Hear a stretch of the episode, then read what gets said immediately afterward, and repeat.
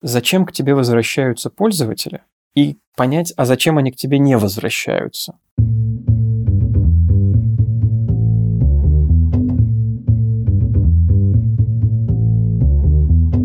Привет, я Юра Геев, и это 89-й выпуск подкаста Make Sense.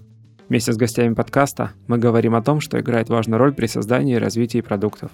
Люди, идеи, деньги, инструменты и практики – и сегодня мой собеседник Андрей Михайлюк. Мы поговорим о том, почему люди не покупают подписки и почему покупают. Обсудим влияние скидок и спецпредложений на воспринимаемую ценность. И поговорим про то, как Value Nurturing помогает компаниям удерживать подписки, а людям получать больше пользы от продукта. Подкаст выходит при поддержке Product Sense, конференции по менеджменту продуктов – Следующая конференция пройдет 14-15 сентября 2020 года в Москве. Андрей, привет. Привет. Расскажи немного про себя, пожалуйста. Зовут меня Андрей Михайлюк. Я продукт-директор во Flow. Занимаюсь направлением commercial. До этого 5 лет работал в Social Discovery Ventures.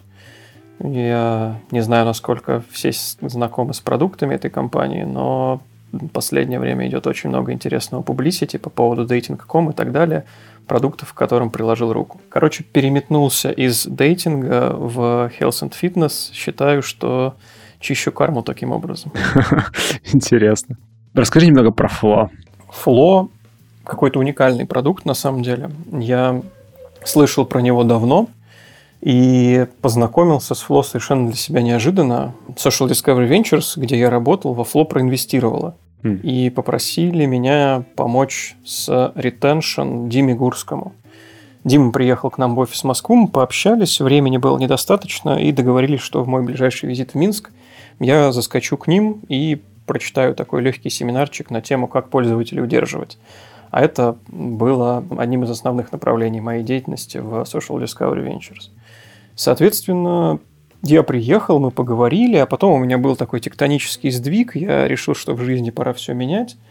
Ушел из SDV, думал хорошенько отдохнуть, но на второй день отдыха мне позвонили из ФЛО, сказали, слушай, а ты свободен? А не хочешь к нам приехать? И вот я приехал и с офером на салфетке уехал обратно в Москву, а потом переехал в Минск окончательно. Классно.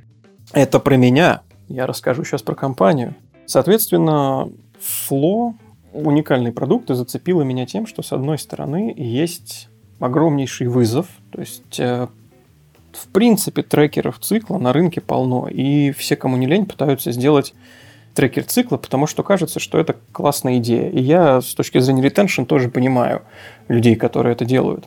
Ведь кажется, что у тебя есть естественный возврат пользователей в среднем раз в месяц, и кажется, что на этом можно построить какой-то бизнес. Но вот беда, ни у кого бизнес почему-то не строится. И есть куча безымянных приложений, которых очень много, которые появляются, исчезают, и все они, по сути, пытаются быть ну, просто аналогом бумажного календарика. Во Flow есть совершенно офигенная идея, и эта идея, она построена как раз вокруг женского здоровья. То есть очень много и сил, и денег инвестируется в медицинскую команду, в medical board, во врачей, в людей, которые, собственно, делают так, что контент, который есть во Flow, и тот продукт, который есть во Flow, он очень сильно научный. И то, что Flow предсказывает э, симптомы некоторых заболеваний. И то, что ФЛО довольно точно умеет предсказывать в том числе нерегулярные циклы, это заслуга вот этой вот компании. Но, опять же, это часть, которую практически невозможно монетизировать. У меня, поскольку направление commercial, мне больше было бы интересно думать про монетизацию. Соответственно, вот во Flow, наверное, практически сразу после моего прихода не связано с моим приходом, удалось запустить э, достаточно интересную монетизационную модель, когда мы провели черту между ответом на вопрос «все ли со мной в порядке?» и это чистый фри-продукт. То есть ответ на этот вопрос женщина получает всегда. А по другую сторону черты находится well-being. Э, со мной все в порядке, но я хочу становиться лучше. И тут появились курсы, тут появился премиальный контент, тут появились дополнительные виртуальные ассистенты, это наши чат-боты – и вот, собственно, все, что мы сейчас накручиваем вокруг этого, все, что находится в премиальном продукте, оно несет для пользователя огромную ценность и, по сути, контрибьютит в его саморазвитие. И вот этот вот кусок, он для Flow, наверное, пример Flow уникален на рынке, потому что больше никто таким способом не пытался это монетизировать и не сделал это успешно. То есть наши пользователи не просто счастливы от того, что у них хороший продукт, а готовы платить за это деньги, и это очень сильно греет. Ну, то есть получилось так, что тот базовый продукт, который, в принципе, ну, несложно, ну, ладно, наверняка там сложно его сделать, но вы смогли его сделать, и такие продукты существуют, но помимо самой базы вы надстроили то, чего еще другие просто-напросто не делали. И да, и нет. То есть, с одной стороны, продукт можно сделать по-разному. И я понимаю, что, там, будучи выпускником технической специальности, я бы, наверное, календарик, который бы просто предсказывал, что «О, круто, закончился цикл», вернее, не так, начался, давайте отсчитаем в среднем 28 дней и будем э, говорить, что начнется следующий, я бы такой продукт сделал на коленке. Угу. Другое дело, что люди ловят вот этот самый аха-момент в неожиданных совершенно местах. Вот наше неожиданное место – это, например, женщины с нерегулярным циклом, которые привыкли к тому, что они даже сами с большим трудом могут предсказать, когда у них начнутся месячные в следующий раз.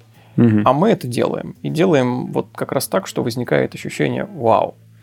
Точно так же, например, работают какие-то внутренние курсы. Мы как бы с одной стороны не хотим быть как Facebook тот же самый, не хотим быть крипи, чтобы люди думали, что какие-то данные которые от них остались, да, и которые могут э, быть для чего-то использованы и так далее. Вот этот вот ультратаргетинг, мы по максимуму это избегаем. То есть мы, например, для таргетинга внутри какого-то value можем использовать только ту информацию, которой пользователь самостоятельно делится. И если, например, у тебя в определенной фазе цикла начинается, например, там обостряться акне, и ты это логируешь, то рано или поздно мы предложим тебе курс, который поможет тебе там, за неделю разобраться, mm-hmm. как бороться с акне. И таких штук у нас, хочу сказать, бесконечно много. Нет, пока не бесконечно, но будет очень много. И все они создают тот самый value, который мы потом успешно пользователям доносим. Окей. Okay. Э, как раз про value и, собственно, за что люди платят. У вас э, модель монетизации сейчас это подписка. Все верно. Отлично. А почему люди не платят за подписку? То есть почему платят, мы обязательно поговорим, но почему люди не платят за подписку, когда есть возможность? Во-первых, люди не платят за подписку, потому что не привыкли платить за подписку. Мы находимся прям, наверное, не в начале уже, но на таком, на взлете подписочного бума. И явно еще он отскочит и отстанется в каком-то базовом виде на долгие годы, но пока, да, сначала мы увидели, что подписки работают – слишком много людей на рынке увидели, что подписки работают и начали строить из этого чистый скам. Люди сейчас понимают, что подпискам не всегда можно доверять и иногда хотят one-time payment, но со временем это пройдет. То есть, как э, условно говоря, Apple приучила всех платить за музыку по подписке, Netflix приучил всех платить за фильмы по подписке. Так, наверное, и приложения покажут, что если есть какой-то continuous value, за него можно по подписке платить. Почему люди за подписку не хотят платить? Наверное, потому что не видят вот этого самого continuous value. То есть деньги я буду платить всегда, а value я получу один раз. Это, наверное, первое и самое важное. Второе, самое удивительное, э, люди хорошо считают. Mm. И все способны посчитать, сколько они потратят в год. Есть очень много компаний, которые используют методики на платежных экранах – говоря, что это будет дешевле чашечки кофе в день и так далее. Но как бы пользователи не дураки. И чашечку кофе в день за 5 баксов они отлично умножают на 365. Соответственно, здесь вопрос в том, будет ли оплата подписки Smart Choice. Будет ли оплата подписки действительно разумным выбором? Действительно ли я получу value больше, а, чем отдам денег? У меня есть прям потрясающие файндинги с наших юзер-интервью, когда мы разговариваем, например, с молодыми пользователями, с тинейджерами, и они говорят, что 50 долларов в год – это непомерно большая сумма. Мне не хватает денег на самое важное в жизни. И поэтому лишние 50 баксов – это прям вот невозможно. И когда ты спрашиваешь, а что для вас важное в жизни, на что вы реально тратите деньги, они начинают загибать пальцы, и там обычно, ну, еда, жилье, Netflix, Поэтому вопрос в том, насколько ты действительно показываешь пользователю, что ты ценен. Вот Netflix сумел это сделать, и для тинейджеров Netflix, наверное... Попал в список, да.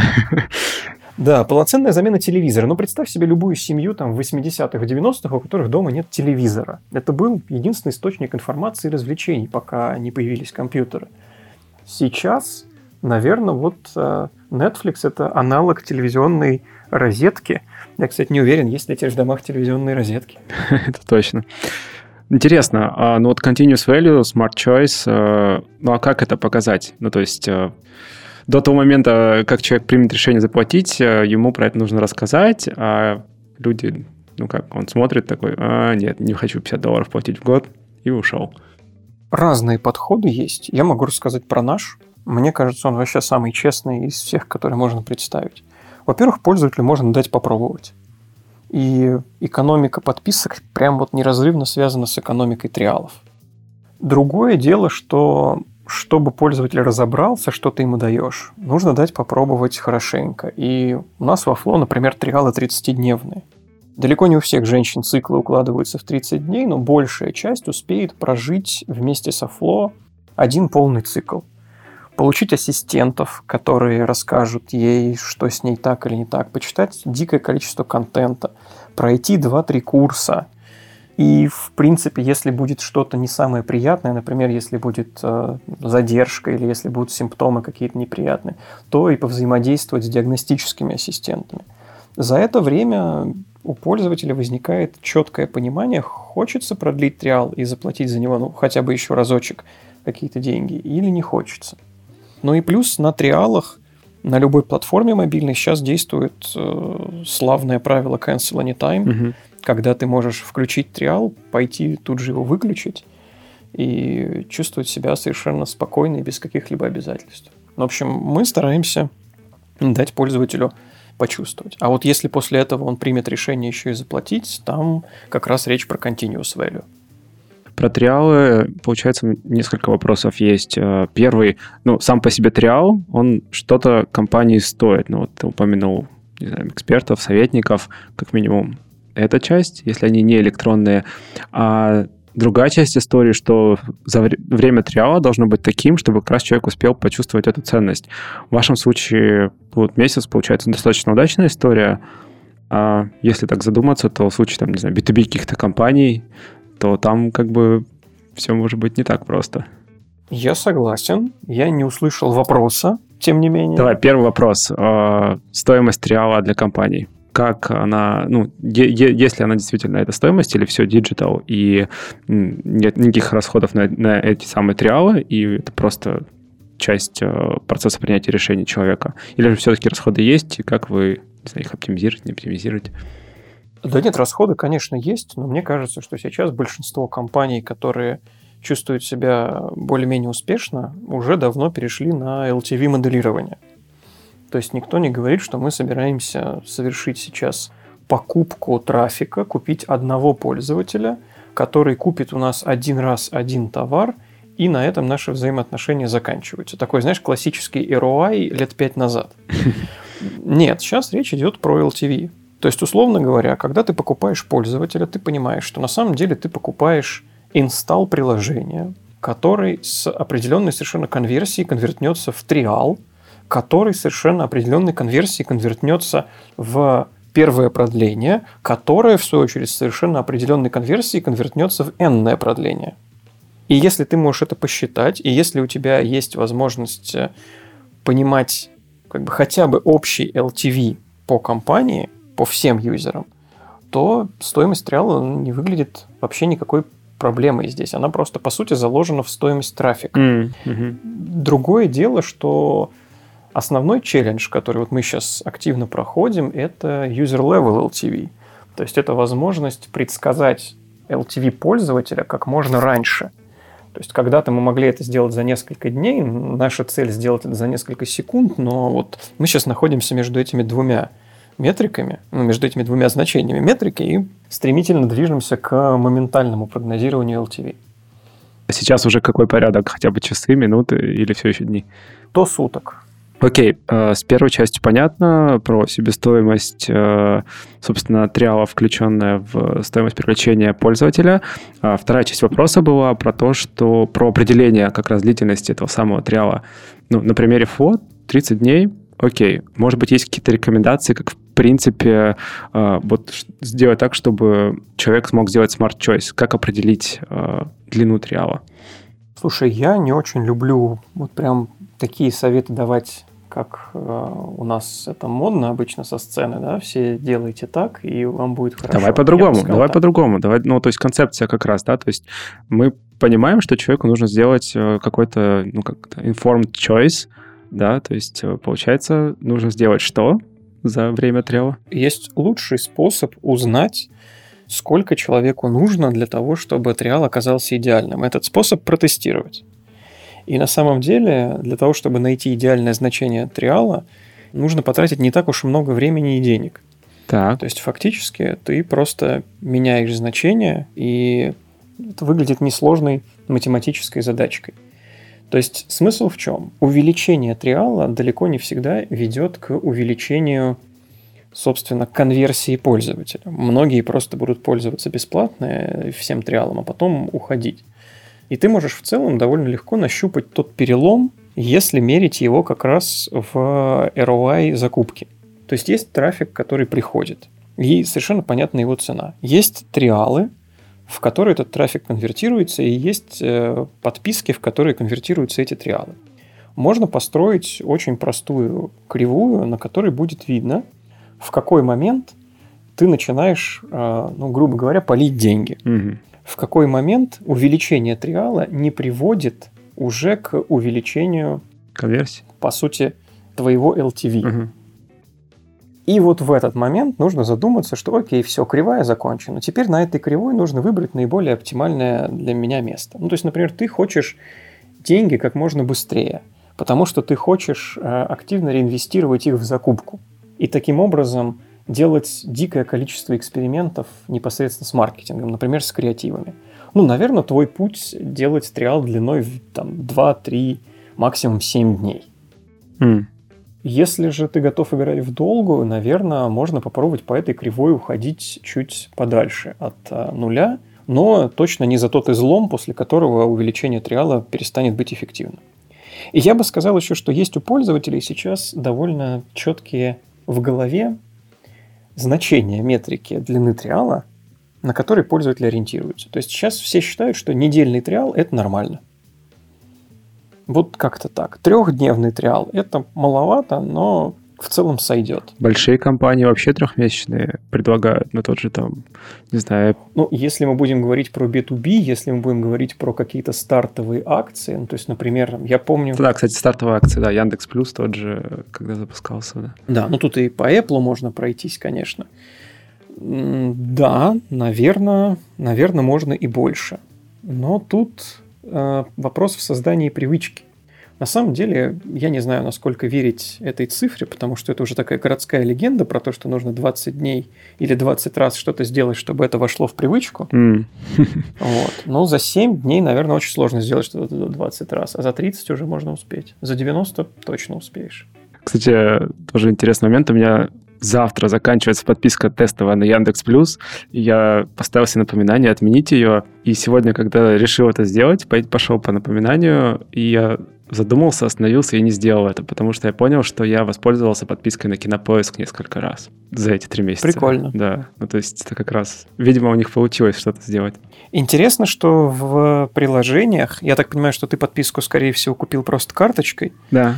А, но если бы ты купил подписку в приложении, ты мог отменить ее в первый день и наслаждаться 90 днями сервиса. А, лайфхаки. И есть много да-да-да, вот это подход, который многие пользователи, ну как многие, скорее всего, это там, молодежь, те, у кого нет денег, есть большое желание, те, кого в Америке называют tech-savvy, вот они очень часто этим пользуются и делятся этими лайфхаками, mm. как собрать как можно больше бесплатных триалов и что с ними можно поделать. Потрясающе.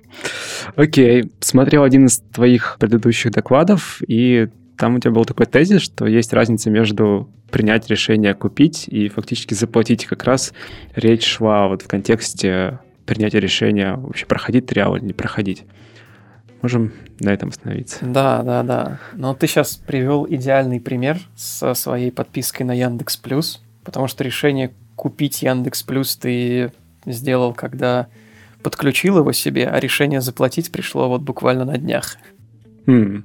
То есть э, это действительно про то, что человеку донести эту самую ценность. Кстати, про привычку было, да, ты говорил 20 раз, а вот если говорить про ценность, ну, может быть, я не так часто буду пользоваться каким-то сервисом, но ценность сколько-то раз я должен получить от него, успеть. Зависит от того, как это будет тебе донесено. То есть эм, я не хочу критиковать тот же Яндекс, но они довольно ценный продукт сейчас представляют в виде того же плюса. При этом коммуникация просто безобразная. Хм. Я уверен, что ребята над этим работают, и я уверен, что скоро мы увидим вообще просто какие-то космические пуши, имейлы, которые будут тебе о чем-то напоминать. Ну вот не знаю. Я подписчик плюса. Я живу сейчас в Минске, в Москве бываю наездами. Не знаю, как с этой эпидемией, скоро ли я буду в Москве наездами, но тем не менее. А, машина у меня в Минске, соответственно, в Москве я езжу на каршеринге и в основном на Яндекс, э, на Яндекс Драйве. Технически я отбиваю стоимость э, Яндекс Плюса за там 2-3 дня поездок на Яндекс Драйве за счет скидок, угу. который дает плюс. И фактически, если бы в тот момент, когда я условно Яндекс Плюсом перебил бы стоимость подписки за текущий месяц, и если бы в этот момент мне об этом сообщил либо Яндекс Драйв, либо любой другой сервис Яндекса, ты не представляешь, насколько счастлив бы я был. Я бы почувствовал, что да, вот это тот самый smart choice. Интересно, да. Это похоже чем-то история еще на кэшбэке. Я вот радуюсь, когда кэшбэк полный получаю каждый месяц. Не всегда, правда, получается. Ну, кэш, да. кэшбэк, кэшбэк вообще история. У меня есть друг Илья, который как раз продуктом занимается в Альфа-банке. И в одном из наших последних разговоров мы все время челленджим друг друга продуктово. Он рассказал про то, что есть совершенно отдельная категория пользователей, которые очень любят смотреть на сумму кэшбэка, и прям вот mm-hmm. рост этого кэшбэка заставляет их тратить больше для того, чтобы доходить до круглых цифр и так далее. А как это? Выжить банк до последнего. Если у тебя лимит на кэшбэк 3000 рублей, значит, нужно получить 3. Не факт, что при этом ты потратишь там 300, но 3 увидеть и понять, что я уперся в лимит по кэшбэку, это достижение. Ну, там есть секреты, нужно просто тратить в барах и ресторанах, тогда надо поменьше потратить. А лучше просто машину бензином заправить. О, это вообще, да, это да. Окей, а, давай к следующей теме а, про value nurturing а, концепцию. Тоже посмотрел ее, что вы ее используете у себя в одном из твоих выступлений. Давай сначала в общем, что это такое, а потом непосредственно к приложению этого во Flow. Если совсем так бы helicopter view, что такое value nurturing, то там все просто. Есть ценность, эту ценность нужно донести – если ты что-то продаешь и ценность не доносишь, а, есть вероятность, что пользователь считает, что он ошибся. И дальше он с тобой не останется. На самом деле, я уверен, что value nurturing зародилась еще сильно задолго до экономики подписок. Если ты обратишь внимание, например, на то, как ведут себя компании автомобильные, которые продают дорогие машины, и как они строят коммуникацию с пользователем, там value nurturing больше, чем во многом количестве приложений сейчас. Ну, то есть у меня там не супер дорогая машина, у меня BMW, и тем не менее BMW умудряется постоянно со мной коммуницировать, напоминая мне, какой я молодец, что я выбрал 5 лет назад именно эту марку. И практически не инвестирует в это ничего дополнительно деньгами. Но просто рассказывает, что вообще вот BMW хорошо, вообще вот конкретно твоя машина получила вот такие-то награды и так далее, и так далее. И это все продолжает там, уверять меня как пользователя, что ну окей, выбор был неплох. Соответственно, вот весь value nurturing построен вокруг этой концепции. Хм. Пользователь совершил покупку, но на самом деле он еще не знает, выгодна эта покупка или нет. И более того, все мы очень не любим невыгодные покупки. И все мы так или иначе в жизни обжигались, когда мы покупаем что-то, а потом оказывается, что это ну, не то. Как вот в той старой шутке, что новогодние игрушки купила, они не радуют. Красивые, блестят, все здорово, но не радуют. Вот этот вот момент, когда купил, а это тебя не радует, он случается довольно часто. И это на самом деле такой психологический трюк, который происходит у нас в голове. Мы очень любим выбирать, и у нас вот эйфория наступает в момент, когда мы уже отдаем деньги, начинаем чем-то владеть, а потом понимаем, что, блин, mm. как бы, а зачем я это купил вообще? Вот с подписками эта ситуация еще более усугубляется, поскольку у тебя нету какого-то материального value. То есть, не знаю, там, купил ты себе что-то домой ненужное из мебели. Ну вот оно, по крайней мере, стоит, ты на него смотришь и думаешь, ну, наверное, зачем-то мне, например, нужен этот шкаф. И потихоньку думаешь, раз купил, ну буду в него что-то складывать. И вот ты сам себе сделал value nurturing, сам себя убедил, что есть ценность у твоей покупки. А тут не шкаф, тут приложение. Да еще не просто приложение, а еще и приложение, которое раз в месяц с тебя требует деньги. Если ты не уверен, что оно тебе нужно, ну, окей, в этом случае ты просто перестанешь за него платить. Соответственно, если ты как разработчик приложения думаешь про value nurturing, то первое, что ты делаешь, ты напоминаешь пользователю, что ты есть что вообще-то то, что ты купил, оно полезное, ты его купил явно не просто так, и его нужно использовать. То есть на самом деле value nurturing начинается с самой простой коммуникации, с коммуникации, которая направлена на engagement.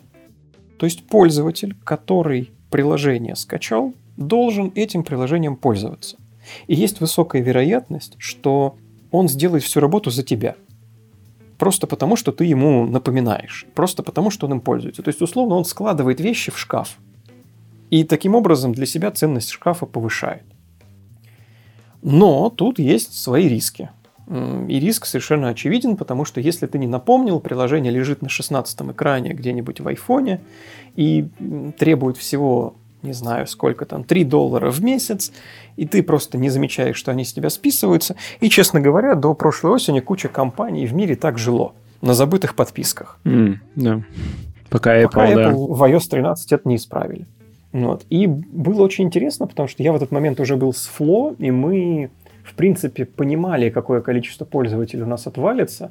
Очень небольшое, то есть даже не десятки процентов но все равно было немножко боязно. Мы думали, а вдруг мы ошибаемся, вдруг мы реально делаем что-то, что людям не настолько нужно, как мы в этом уверены. Но нет, мы успешно прошли осень и увидели, что у нас практически не было просадки по подпискам, а огромное количество компаний, которые до этого делали приложения, конкурировавшие с нами, ну, не напрямую, но находившиеся тоже в топ-10 приложений в Штатах, просто пропали. Вот сейчас кто-то из них там умудряется чуть-чуть видимо, нащупать путь, как пользователя переубедить, что ему это нужно, и потихоньку наверх подтягиваются, но реально осенью осыпались как озимые. Слушай, получается, ну, как бы каждый день, каждый месяц тебе надо доказывать, что ты достоин того, чтобы подписка была продлена. Получается, есть и сам функционал приложения, который может это делать. Ты пользователю напоминаешь о том, что приложением надо бы не забыть попользоваться, или он и так помнит это прекрасно, потому что у него есть необходимость, есть какая-то внутренняя мотивация. А зачем тогда вот эти все истории с э, контентом, с курсами? Это как-то лежит в, в плоскости value nurturing, или это отдельная история для дополнительного заработка у вас?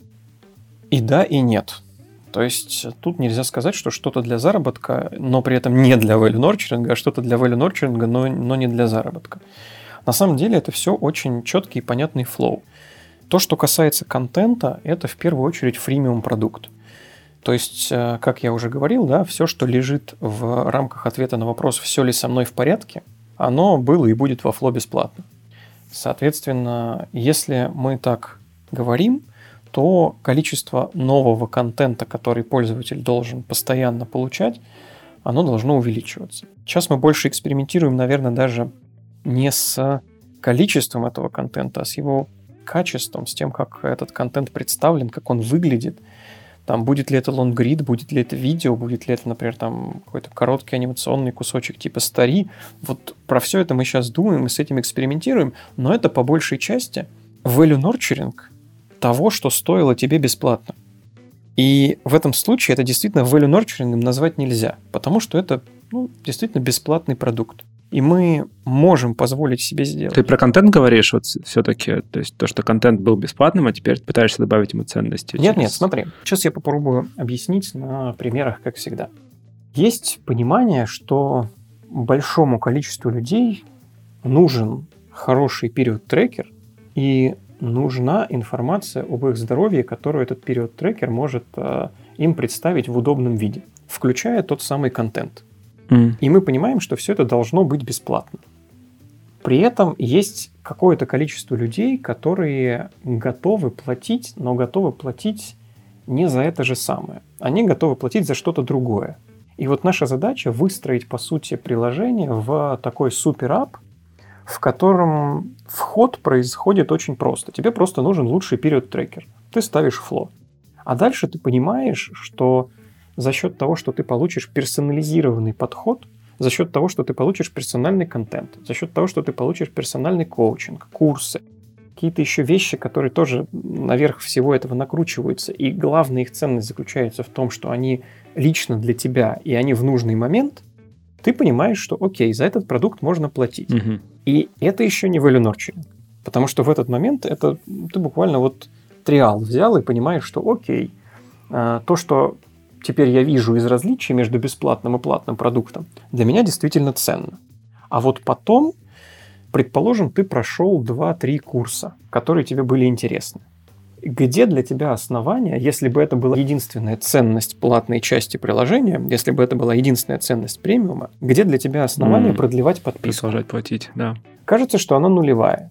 Соответственно, мы должны показывать пользователям, что мы продолжаем думать о них, что мы слышим их, что мы делаем для них тот контент, который персонально им нужен, что мы доставляем для них те курсы, которые могут быть им интересны, что мы запускаем новые сервисы, которые могут быть ими востребованы. И когда ты все это видишь, ты понимаешь, ого, эти парни обо мне заботятся. Наверное, то, что я плачу, оно обосновано. Окей, это интересно. Я еще одну идею слышал про контент внутри продуктов. Это про то, что чтобы заполнять как раз те промежутки времени, когда ты действительно пользуешься функционалом продукта, да, ну вот пример трекера, получается, что это ну, несколько раз в месяц ну или я, может быть, не прав, ну, при, ну представим, да, есть все равно приложение, а, которым ты пользуешься X раз в месяц, а все остальное время ты им не пользуешься.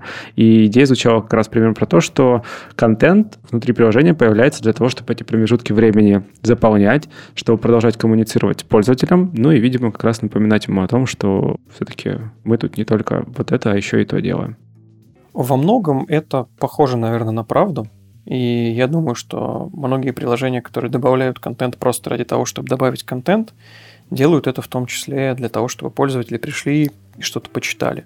У нас немножко другая история, то есть от период трекера, где тебе нужно, по сути, действительно зайти там пару раз в месяц, мы стремительно двигаемся к health трекеру. Mm. То есть к продукту, в котором ты каждый день отмечаешь, или даже несколько раз в день отмечаешь что с тобой происходит, потому что ты понимаешь, что чем больше симптомов, чем больше каких-то интересных вещей типа своего настроения, выпитых стаканов воды и так далее ты залогируешь, тем более персональные рекомендации ты получишь. Тем точнее будут, например, прогнозы. Тем более интересные виртуальные ассистенты начнут с тобой разговаривать. Тем более интересного контента упадет к тебе в ленту. То есть технически люди понимают, что есть такой хук, да, то есть э, больше логируешь, больше интересного контента. И это довольно просто. В этом плане контент не является самоцелью. То есть просто каждый день присылать пуш «Привет, у тебя новая статья», ну, наверное, это не создаст привычку, и, наверное, это не поможет пользователя удерживать постоянно. А тут еще, понимаешь, у, value nurturing есть много слоев. То есть первый слой – это просто заставлять пользователя почаще открывать приложение. Второй слой – это, если пользователь открыл приложение, заставлять его пользоваться как можно большим количеством функционала. И когда я говорю заставлять, это звучит довольно грубовато, потому что кажется, что пользователю это не нужно, а мы зачем-то заставляем.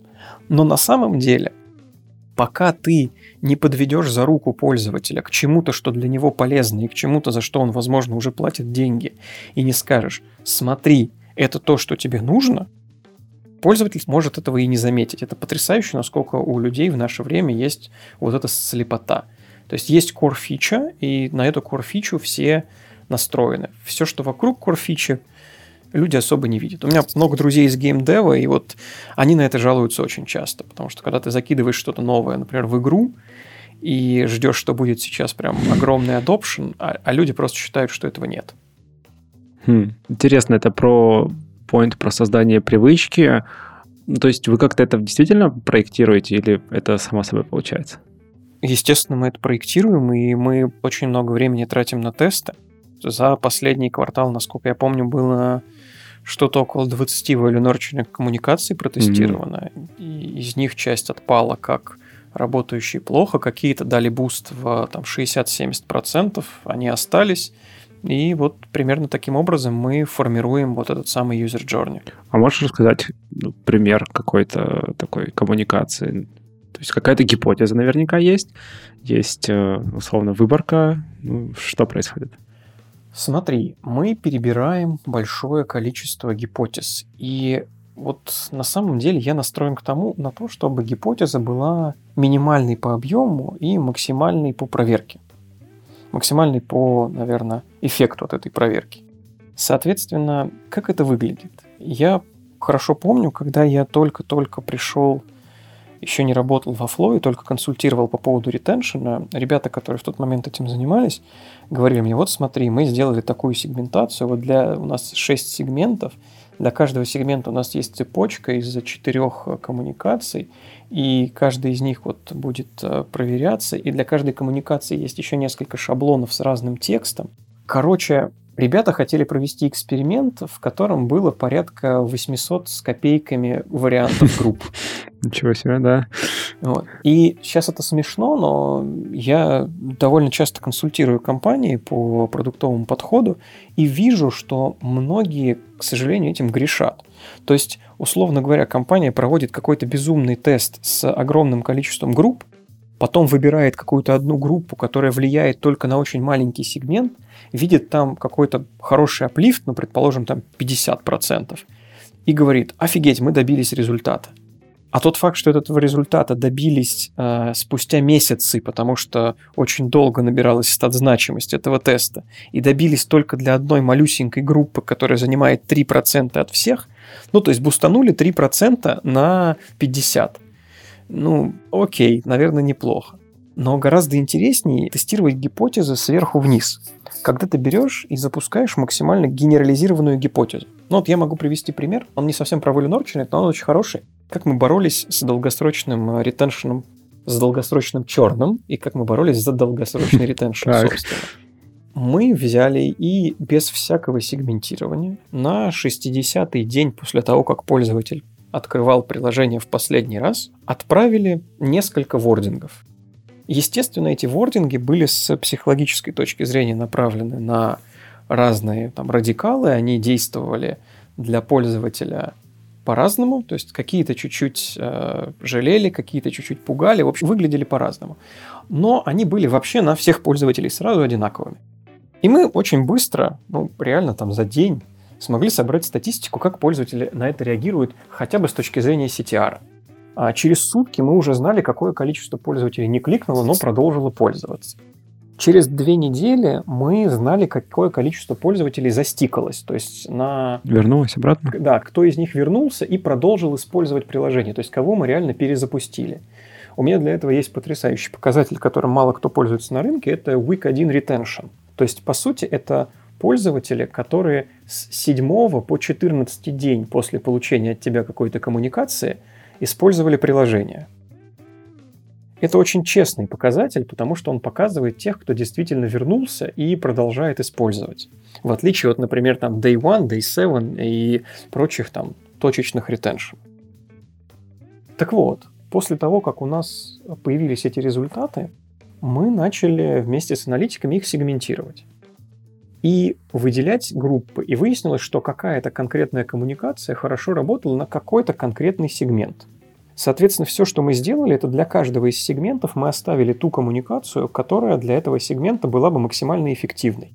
И уже за счет этого получили неплохой аплифт. Дальше можно было тюнить, мы попробовали, но поняли, что, условно говоря, не сможем, наверное, дальше красиво расти. То есть здесь мы просто взяли и 10% пользователей, которые оттекали, вернули. Это был хороший результат. Дальше от нашей деятельности мы эти 10 могли превратить ну, в 11, может быть, в 11 с половиной. Мы туда не полезли, мы переключились на другие задачи. Но, тем не менее, условно говоря, из, наверное, десятка тестовых коммуникаций, которые были направлены всего на одну группу, мы получили хороший результат. Поэтому как бы, я склонен к чему? Сначала однородная группа и много разных вордингов, много разных вариантов. Потом для каждого из вордингов можно увидеть на какую аудиторию, на какую конкретную когорту он влияет лучше. И вот часто большинство экспериментов в этот момент уже можно останавливать, потому что ты видишь, что каждая когорта перформит уже существенно лучше, чем перформила раньше. Мм. Как-то так. Интересно, получается, помимо какой-то персоны или портрета пользователя, еще и, видимо, есть какая-то психологическая компонента, о которой вы думаете. Так или иначе, да, все люди устроены по-разному. И даже если ты выбираешь какой-то просто generic message, ну, условно говоря, давай проведем простой тест. Что бы ты прислал в качестве пуша пользователю, который 60 дней не заходил в приложение? Ну, первое, что придет в голову. Привет, ты давно не заходил в приложение. Великолепно. Самый лучший и самый generic вариант. И он для большинства групп лидирует. Окей. Okay. Просто потому, что это, ну, констатация факта. Ты не заходил. Как сделать его лучше? Туда можно добавить call to action. Можно сказать «зайди». К call to action можно добавить э, какую-то базовую плюшечку, добавить мотивации, сказать «зайди, и тогда mm. вот что-то с тобой произойдет хорошее». Туда можно добавить эмоции, и можно сказать «ты не заходил 60 дней, мы скучаем». Туда можно добавить э, чуть-чуть больше такого, знаешь, родственного отношения, мы волнуемся, где то куда ты пропал на 60 дней. Короче, есть куча вариантов, которые можно взять и просто твой самый дженериковый вариант облепить со всех сторон. И вот у тебя уже есть десяток гипотез, которые можно проверять. Круто. Интересная концепция. Обязательно надо попробовать и на практике у нас где-нибудь тоже. Про ценность дальше. Меня лично, не знаю почему так, но очень сильно беспокоит вопрос скидок и специальных предложений. И как раз, да, вот вся работа, которая проделывается с пользователем, с клиентом, она идет как раз на то, чтобы доносить ему эту самую ценность, а, простраивать какие-то связи, ну, в общем, короче, куча всего усилий прилагается к этому. А когда вдруг происходит э, какая-то скидка, то вот у меня такое отношение к этому, что происходит обесценивание в этот момент. Или что-то я неправильно понимаю? Существуют очень разные подходы. Есть компании, которые, в принципе, ничего не продают без скидки. И если ты посмотришь, например, на топ приложений Health and Fitness, там будут несколько приложений, в которых, мне кажется, никто не покупает по полной цене никогда, потому что всегда есть какая-то скидка. Есть скидка сезонная, есть скидка за то, что ты не купил прямо сейчас, а подождал и получил ее через день. Есть еще большая скидка, которая тебе пришла через три дня, через пять и так далее. Хм. Ну, тоже на самом деле интересный подход такой градиентной цены. И я там, уверен, что я найду в себе силы и время, чтобы его потестировать и у нас. Потому что, возможно, таким образом можно гораздо большее количество пользователей сконвертнуть именно персональными предложениями. У нас подход к скидкам своеобразный. У Вафло не было никаких скидок до прошлой Черной Пятницы.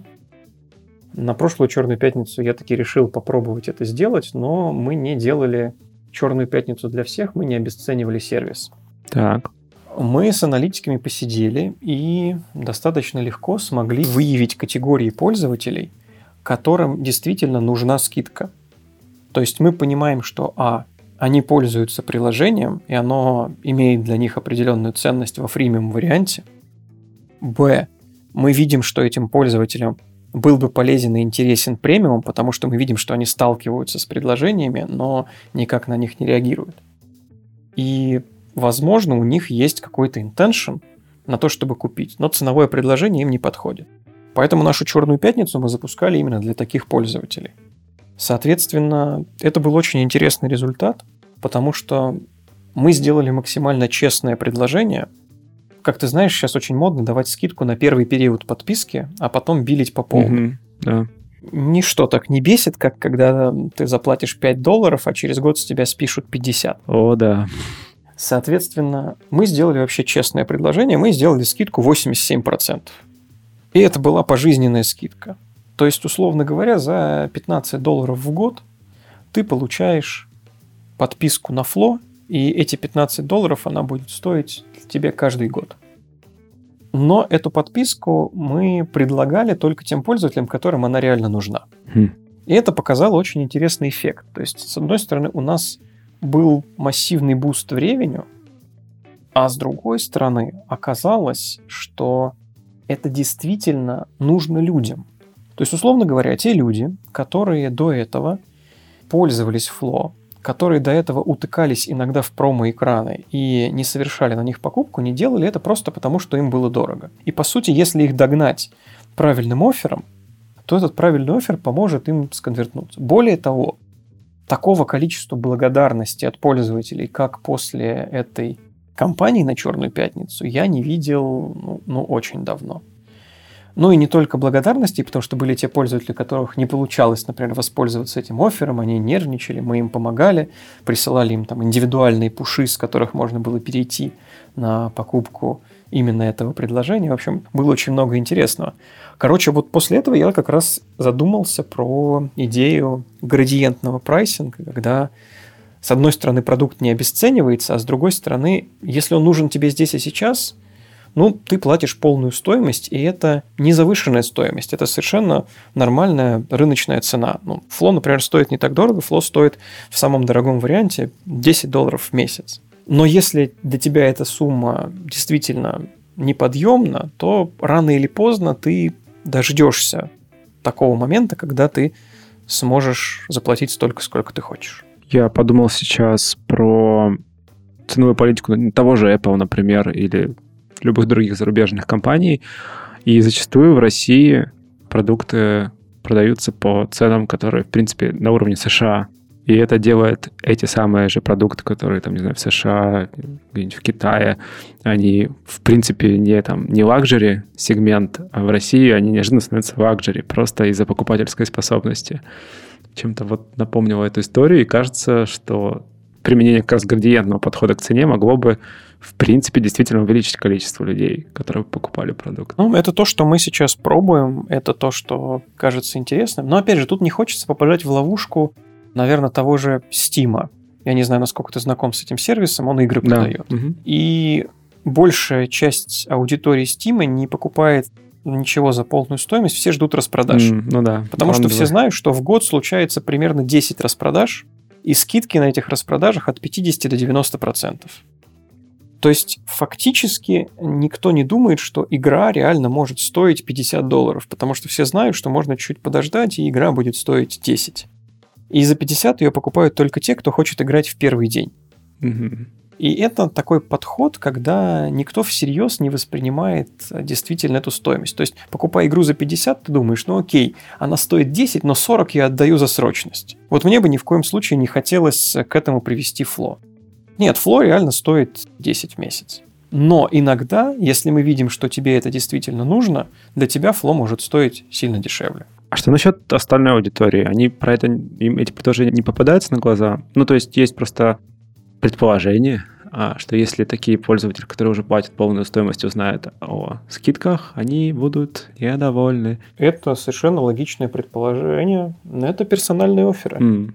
То есть то, что мы делаем, оно доступно конкретным пользователям, потому что мы их выбрали и потому что мы приняли решение а, сделать вот для них аж. что-то приятное. Да, то есть речь не идет о том, что, условно говоря, знаешь, типа 99% пользователям это доступно, mm-hmm. а тебе потому что у тебя тугой кошелек нет. Ситуация, к сожалению, для нас и, к счастью, для пользователей другая. Круто. Может быть, посоветуешь что-то почитать по теме value nurturing? Ох, ну, даже не знаю. Как бы есть одна основополагающая книжка, которую я всегда всем рекомендую, но я уверен, что люди ее просто не дочитывают. Поэтому, так. наверное... Скажи, какую главу прочитать тогда просто, самое важное, или несколько. Ты знаешь, я могу сказать, что я пришел к тому, что в своих презентациях, когда я рассказываю про Value Nurturing, я вообще просто беру и формулирую там несколько мыслей из этой книжки и говорю, что можно просто вот эти мысли запомнить, а саму книжку не читать, это уже сильно поможет. Но, тем не менее, есть такая прекрасная авторка, которую зовут э, Энн Янсер, И книжка, которую она переиздает уже второй раз, называется Subscription Marketing. Соответственно, именно в этой книжке есть максимально четкое описание value nurturing и несколько хороших примеров. Не все из них, к сожалению, актуальны, но как всегда. То есть есть компании, которые, например, практикуют value nurturing, но не дожили до 2020 года. Mm. Но отрицательный пример, он только подтверждает правило, что нельзя заниматься nurturing и надеяться, что на 100% это решит все твои проблемы. К нему, конечно, нужны добавки в виде сильного продукта, в виде большого количества value, в виде вот этого самого continuous delivery этого value и так далее. Так, а вот эти три поинта самых важных, мы их проговорили? Частично. Давай тогда не, дополним. Я хочу, да. на самом деле, прям вот прям эти три поинта, я бы сказал так. Наверное, самое важное, что стоит принимать во внимание, если ты собираешься заниматься value в первую очередь нужно задать себе вопрос, есть ли у тебя value. И если его нет, то его точно нужно заделиверить. Дальше тебе нужно ответить на вопрос, зачем к тебе возвращаются пользователи, и понять, а зачем они к тебе не возвращаются. Потому что если ты, например, будешь возвращать пользователей тем, что и так их мотивирует, ты успеха здесь не достигнешь. Дальше, если пользователь вернулся сам, что еще ты ему можешь дать? То есть, условно, как превратить простой возврат пользователя в некий engagement. Потом, как этот engagement сделать постоянным, то есть как создать привычку.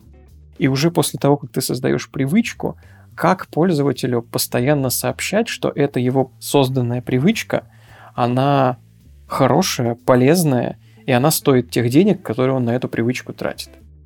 Здесь мастера value nurturing коммуникации, что самое удивительное сейчас, это спортзалы. Жалко, что все они сейчас закрыты. Это точно. Круто. Андрей, спасибо тебе большое, что нашел время на беседу. Спасибо, мне тоже было интересно и приятно. Отлично. До встречи тогда. Пока-пока. Пока. Итак, в этом выпуске подкаста Make Sense вместе с Андреем Михайлюком мы поговорили о том, почему люди не покупают подписки и почему покупают. Обсудили влияние скидок и спецпредложений на воспринимаемую ценность. И поговорили про то, как Value Nurturing помогает компаниям удерживать подписки, а людям получать больше пользы от продукта. Подкаст выходит при поддержке Product Sense, конференции по менеджменту продуктов. Следующая конференция пройдет 14 и 15 сентября 2020 года в Москве.